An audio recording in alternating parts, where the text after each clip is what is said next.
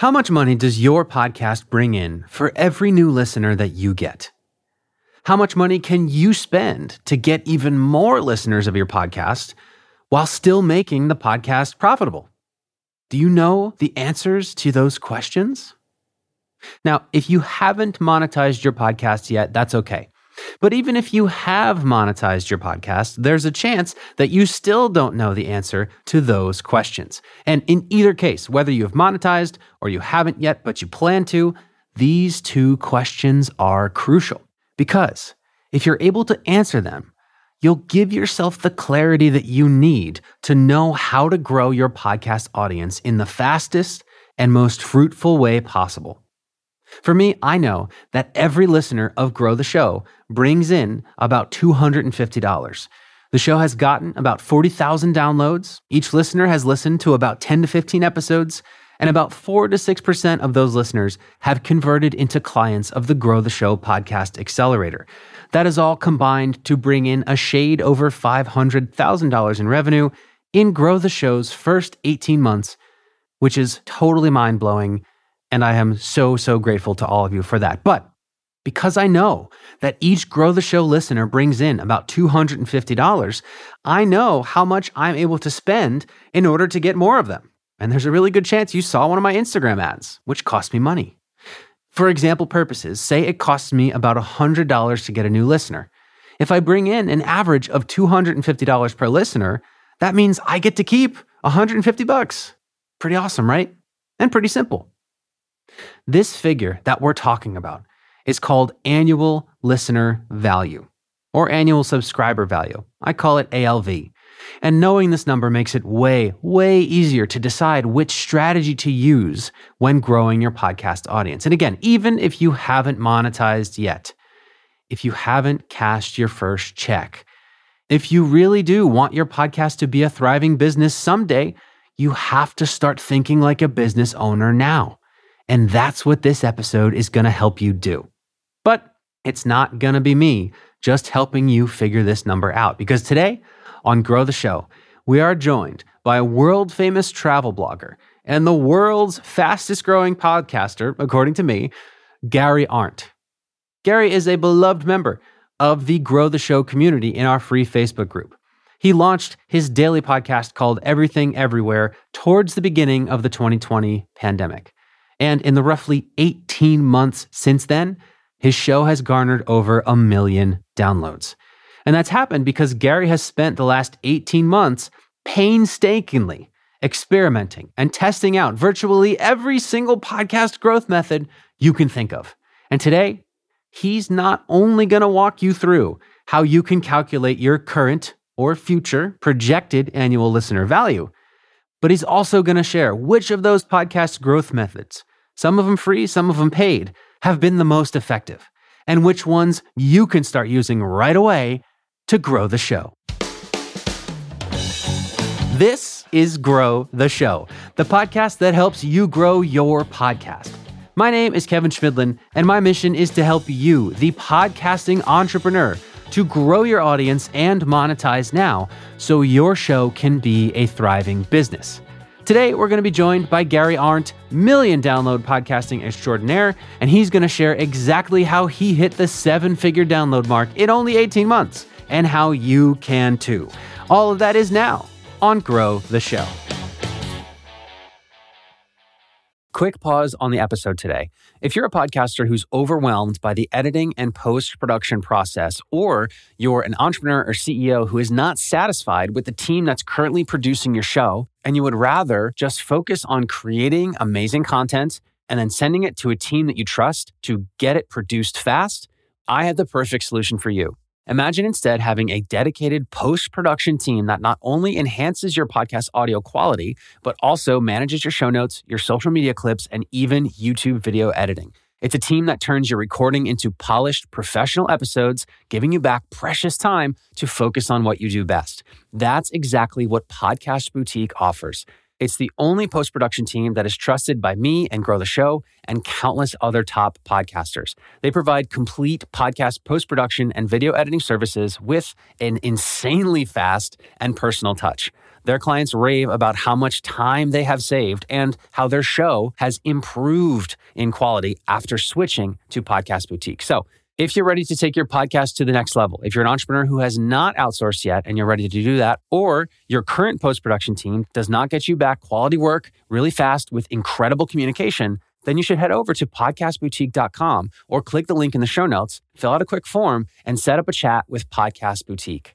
Have I stressed that they are unbelievably fast and good at what they do?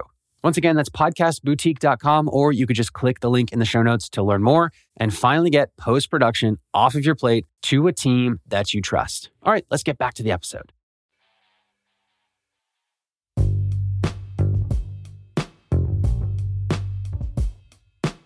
Today, Gary Arndt is a well known blogger and podcaster who originally built his career off of traveling the world. Gary is an OG travel blogger who has a massive online following and has even been named by Time magazine as one of the best travel bloggers in the world. Given that, you would think that Gary has been roaming the earth his whole life, right? But that's actually totally not the case.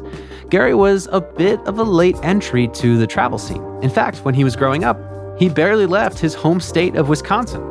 Famously, I tell people the first time I saw salt water when I was 21 years old. Uh, I was yeah. going to the national debate tournament in Bellingham, Washington. We landed in Seattle, and we were driving past this park uh, near Puget Sound, and we were in a big 15 passenger van. And I was like, "Stop the van! Stop the van!" And I ran to the water and I tasted it because I'd never experienced salt water before, and I, I needed to verify that it was in fact salty. So, in the early days, Gary wasn't a traveler. He also wasn't a blogger. I started a very early internet company back in 1994, and we were doing integration with websites and databases. And yeah. then in 1998, I was 28 years old.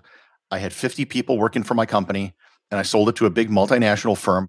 At this point, having seen a bit more saltwater, Gary was starting to feel the travel itch.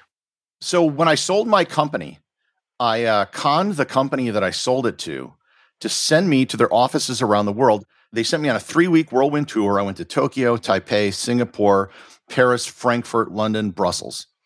And after that, I did a trip in, I think, 2000. I went to Iceland for the heck of it. And then in 2005, I did a trip to Argentina. It was a research trip for geology. And uh, that's when I came up with the idea of selling my home and traveling around the world. Wow. I was in my mid 30s at the time. I had no wife, no kids, no obligations. It took me about 18 months to tie everything up, sell the house. And on March 11th, 2007, I turned over the keys to my house and started traveling. And I thought I'd be gone for a year or two. It turns out the earth is really big. And I, it kind of dawned on me at that time that, oh man, this is this is really going to take a while. This was almost 15 years ago, so there was almost no social media. Sharing your trips wasn't as easy as uploading a photo to Instagram like it is today, but Gary still wanted to share his travel experience. So, being an internet guy in the 2000s, Gary did what internet guys do. I started a website for my travels right away. It was primarily for friends and family. And there was no travel blogging at the time. Today, it's almost a cliche to say, I want to quit my job, sell everything, and start a travel blog, right? But back then, this was actually unheard of. There were very few travel bloggers and seemingly fewer travel blog readers. I could tell you the names of most of the people that were reading the website. Travel blogging was niche and it was cool, but it was not a booming business. I realized, okay, this isn't going to work. But nobody was making it work. There were no professional travel bloggers. No one in the travel industry even talked to me until I had been doing it for three and a half years. But Gary saw potential for a business and he loved what he was doing. So he decided he was going to be the guy that figured out how to make it work. I was in Hong Kong. I went to a newspaper stand. I bought all the travel magazines I could. I created a spreadsheet and I did an analysis of all the magazines. You know, I don't have a background in journalism or anything. I said, what is in these magazines? Why do people buy this? Gary put himself in the head of his target audience. What is the value that they're looking for? A thing I realized was that it's basically the equivalent of travel porn. That yeah. people are looking at this, fantasizing about places they want to visit. And photography was a big part of it. So I was like, okay, I'm going to start posting a photo every day to my website. Hmm. And I did that for eight years straight. Right. And at first, they weren't great. I'm really kind of embarrassed today at some of the photos I put up. But eventually, I got pretty good to the point where I was winning major awards against, you know, like National Geographic photographers for my work. In addition to posting a photo, Gary would also include a little blurb. I would write something just giving my thoughts about whatever I thought that day. And I'd use a clever headline of a song lyric or something like that. I didn't put any thought into SEO or, or anything like that. I was just doing stuff. With time, people started going to Gary's website every day, and they didn't just read his posts, they commented, they engaged. And Gary had figured out travel blogging. But just then, the internet landscape changed. People stopped going to websites and they stopped following websites. And all of the traffic to websites started to become ephemeral. This is because social media was invented, and the likes of MySpace, Facebook, and Instagram became the only places people went to consume content online. So it became harder and harder to get organic reach. And today, the whole blogging world, at least in travel, everyone's just churning out the same top 10 list type articles hmm. for SEO. And that's all it is. Either way, despite the breakneck evolution of the internet, Gary spent over 15 years traveling to 200 countries and territories. He won awards for his photography and his writing, and he spoke at travel conferences. He basically built the travel blogging career that very, very, very many people dream of. But then, all of that basically disappeared overnight. In my wildest dreams, I never imagined that the travel and tourism industry, which a lot of people don't realize is actually one of the largest industries in the world, everything just died and I lost about 95% of my income between March 1st and March 31st of 2020. And, you know, even when some people talk about, well, when things go bad, you can rely on your network. Well, my network was all in the same boat and they were in a mm-hmm. position as bad or worse than me. So it's not as if I could contact these people and say, hey, do you guys want to do a project or something? No, everything was just gone. Yeah. And I had to do something. And that's kind of where the genesis of the new podcast started. As you well know, podcasting was one of the few things that was in no way stopped by the pandemic. If anything, it was accelerated. Gary, like many of us in quarantine, decided to start a podcast. But also, like many of us, while Gary didn't actually launch his show until quarantine, quarantine wasn't the first time he considered launching a new show. In fact, when 2020 began, Gary had already made some progress towards launching a podcast. I had artwork made. I had bought the rights to theme music. I had everything set to go. And I began doing research. And every show was going to be something completely different. I, I had enough for like a three hour show. But remember, this was pre pandemic, and Gary was still busy traveling and writing. Given that, launching a podcast where each episode is super long didn't really fit into his schedule. And I kind of just said, well, this isn't going to work, and I put it aside. Fast forward to quarantine, and suddenly, Gary had enough time. On top of that, he was about to get a timely piece of advice from another podcaster. I met a uh, a guy I know who's been involved in travel, but not the travel's not really his focus. Chris Guillebeau, who does a daily podcast called Side Hustle School. Yep. And we were talking. He said doing a daily podcast was the best thing I've ever done.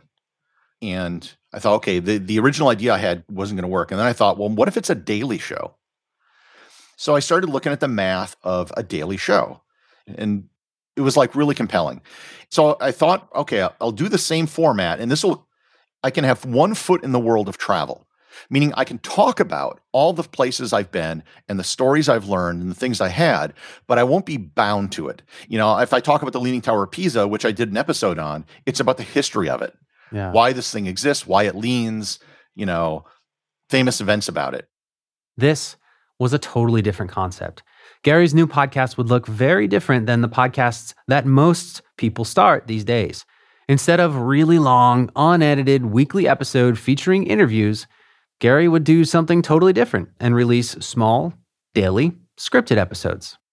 And on July 1st, 2020, that's what I started doing. I do a scripted daily show. I have to write a 1500 to 2500 word script every single day. Now, what we haven't mentioned yet is that this show, which is called Everything Everywhere, is actually Gary's second podcast. His first podcast has actually been around for a really long time. Early on, back in 2009, I went to the very first conference for travel bloggers, which was in Chicago. And I was a big fan of This Week in Tech with Leo Laporte. Mm. And one of the other big travel podcasters was there, another woman I know, and we were sitting around at a bar. And I said, Would you guys like to start a podcast?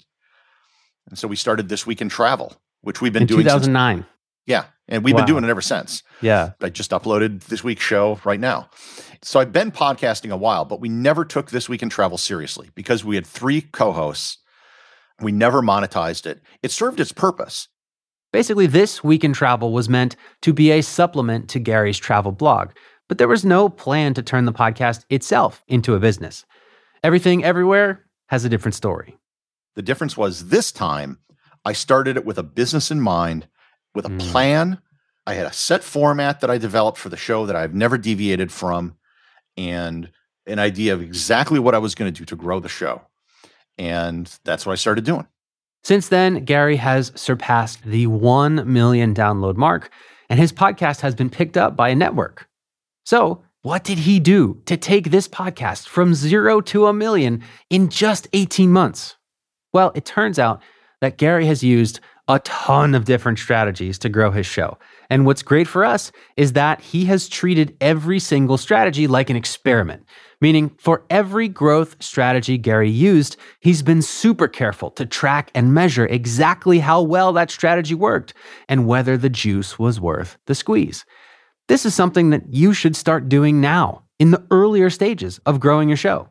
That's when you can most easily see if something is working because a spike in 20 downloads a day may be huge for someone who just started a show. Whereas if you have tens of thousands, you're not going to notice 20, right? That's going to be right. lost in the, in the data.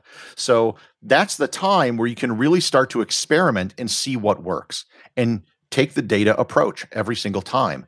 And once you find something that works, double down on it if you can and, and keep doing yeah. it again. And the things that don't work, stop doing it. It's always better to do more of something that's working than to start from scratch with a different strategy. I see this all the time with podcasters. They ask, How can I start getting PR? To which I ask, Why do you want PR? They say, So I can grow my show. I say, Well, is your show growing now? They're like, Yeah. I say, How? They say, By me being a guest on other podcasts. And I'm like, So why start PR from scratch? Why don't you just do more of that? It's counterintuitive, but it's actually better to scale one strategy that's working than to try to do a little bit of a bunch of strategies that really aren't working. But then that begs the question how do you know which strategy works? Always look at data. There's nothing wrong with, okay, I'm going to I'm going to put my new episode on Instagram. Okay, did you see a spike in downloads after you did that? Okay, try it without doing it. Try putting on a different platform. Did you see a spike? I've skipped a couple days on Instagram. You know what happened to my traffic? Nothing. Absolutely nothing happened. But I did notice, and I never used TikTok before. I talked about all these platforms I've grown. I've never bothered with TikTok until I started my podcast, just for the hell of it. I created a TikTok account and started throwing up the videos that I was putting on Instagram. A couple of them went quasi viral, where they got, you know, several tens of thousands of, of views. And I did notice a spike in hmm. downloads. Mm. So always use a data driven approach. Don't be banging your head against a wall without seeing results. Once you find a strategy that works and you go all in on it, eventually it'll actually stop working so well. Every phase of growth, you have to kind of adapt your strategy to something else. And it's scary because you often don't know what it is. So eventually, I'm a couple months into doing the show, and I keep abreast of everything that's going on with different podcast apps. And I notice a lot of people doing advertisements on certain apps. So I look into it. And so I started buying advertisements on podcast apps for my show. And that has been a real eye opening experience. And that is where a lot of my growth has come from. Now, I know when I first started in podcasting, I was super skeptical spending any money at all on my podcast. And that's true with a lot of new podcasters. There's this weird mentality that everything about podcasting should be totally free, but that's not how you treat a business. One of the problems I've noticed, and, and I've seen this in blogging for over a decade, and I've seen it in podcasting now, is so many people want to start a show and they want to make money, but they want to spend nothing. Absolutely nothing. It's like $5 for a monthly Libsyn account is too much. That's why they'll use Anchor. Yep. If your show is not worth a $5 investment, you're probably not going to make any money. This is not going to be a successful business.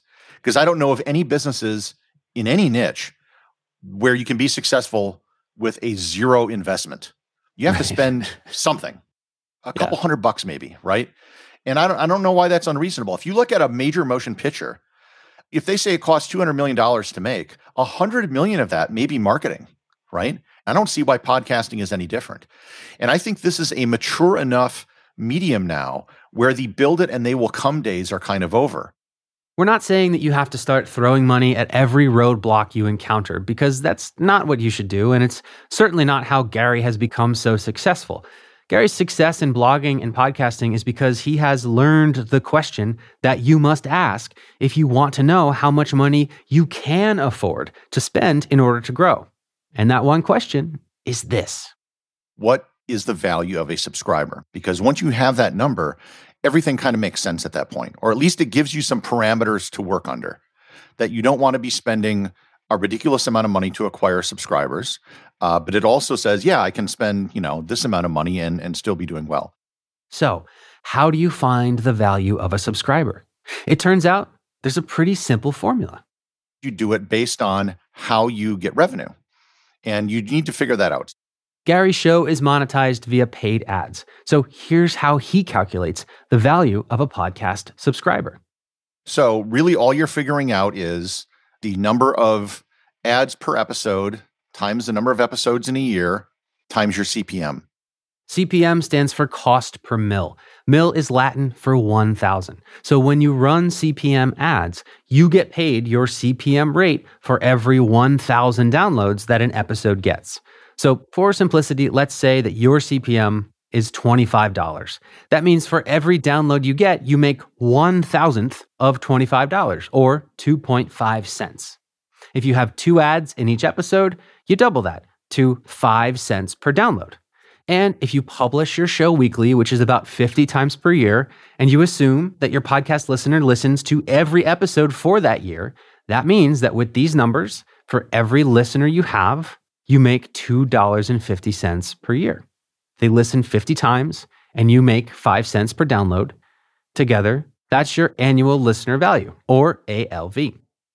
This was probably a lot to take in without any visual component, so we did make a handy cheat sheet for you to use to calculate your annual listener value. The link to that is in the show notes. Okay, so that's a basic way of calculating ALV if your show is monetized via CPM paid ads. But what if your show is monetized in a different way? What if you have CPA ads, or you're like me and your show is monetized via a product or service? Or what about those who are monetized via Patreon?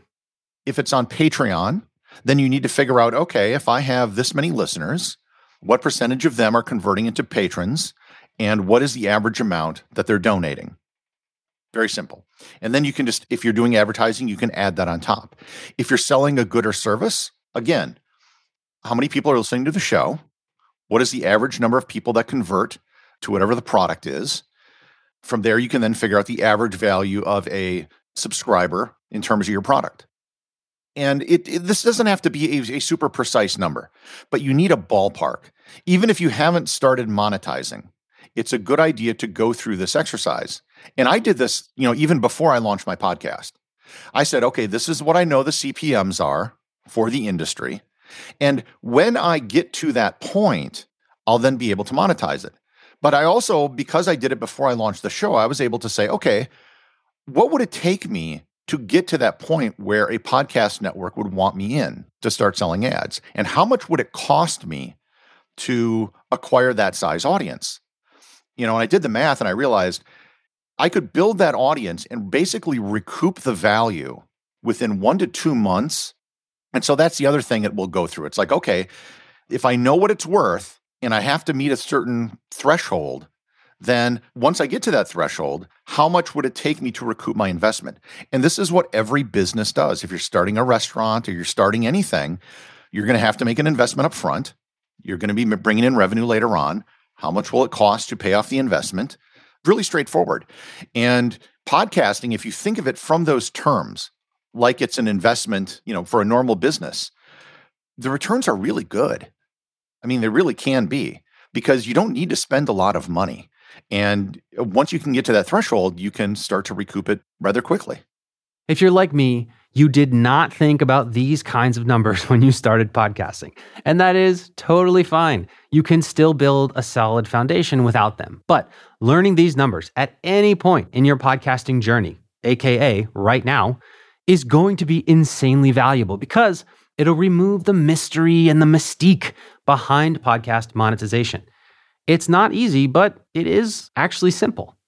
The other benefit to knowing your ALV is this when you know how much money you make per listener, you also know how much you can afford to spend in order to get more listeners. So if your ALV is $10, you can spend $5 in advertisement to get a new listener, and you get to keep an extra $5. Scale that into the thousands, and you've got yourself a thriving podcast business. Sounds great, right? So the next logical question after that is okay, I know I have the budget to spend to get more listeners, but where and how do I spend that money in a way that actually works? Well, this is what Gary has been testing and tinkering with for the past year and a half. And the one he's here to tell you about, and the one that's most interesting to me, is advertising in the podcast listening apps.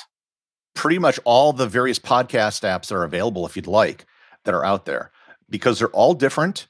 They all have different pricing, and you kind of have to know what's up with all of them. Yeah. And it's not something like Facebook advertising where you can do a test for $20 and see if it worked. You have to pretty much buy a month. Hmm. So you're making a commitment of at least several hundred dollars to test this out. Second, you know how the other thing, oh, you need to niche down? Yeah. Like my show is literally the the antithesis of that. So in this case, it would be beneficial to be less specific, it sounds like.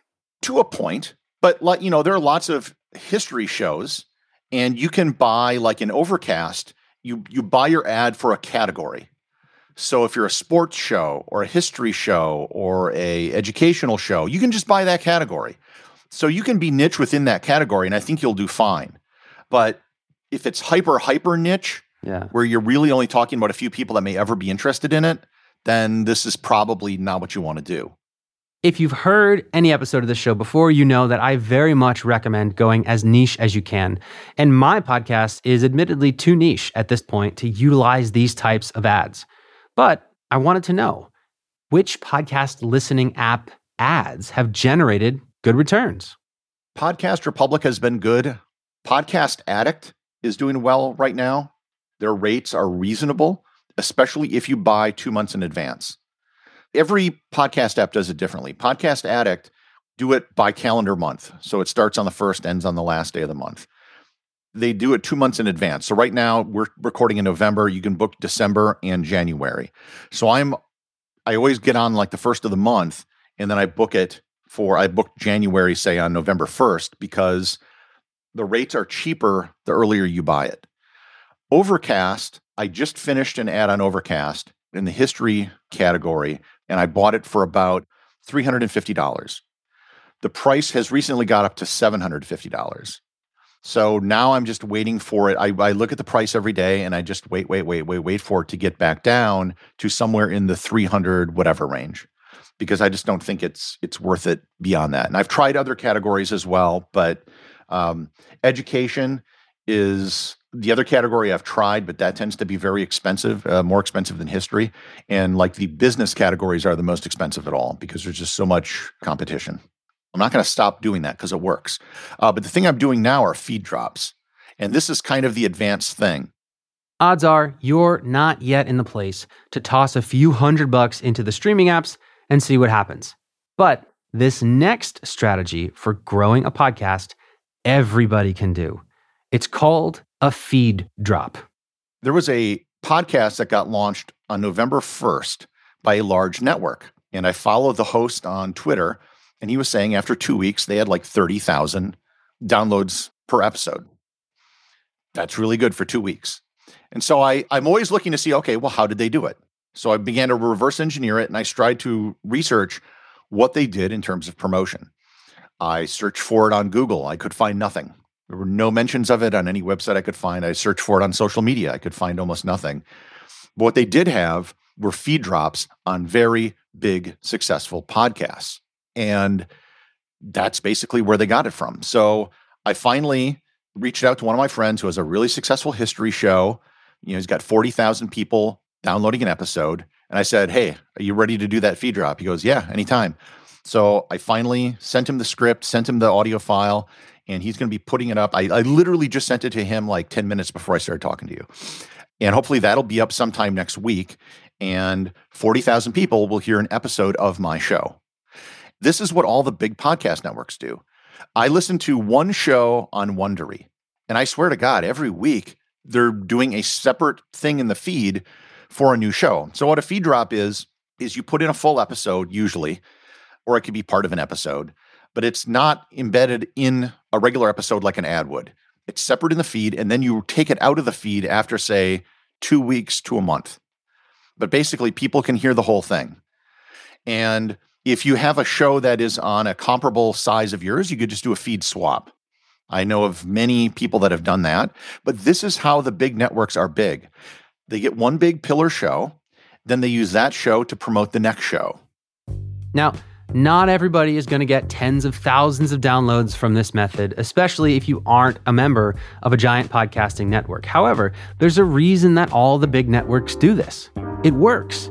So, if you're an independent podcaster and you want to experiment with feed drops, episode swaps, and trailer swaps, I recommend you simply head to listennotes.com and search for other podcasts that are in your niche and reach out and see if you guys can collaborate. You can also find 1,700 other podcasters, including me and Gary, in the Grow the Show Facebook group. And I guarantee that if you hop in there and you ask, you will almost certainly find someone who is down to swap. The link to join us in there is in the show notes. Grow the Show is written and produced by me and Catherine Nails, with post production by Jeremy Bishop, and a very special thanks to Gary Arndt. For Grow the Show, my name is Kevin Chemidlin. Until next time.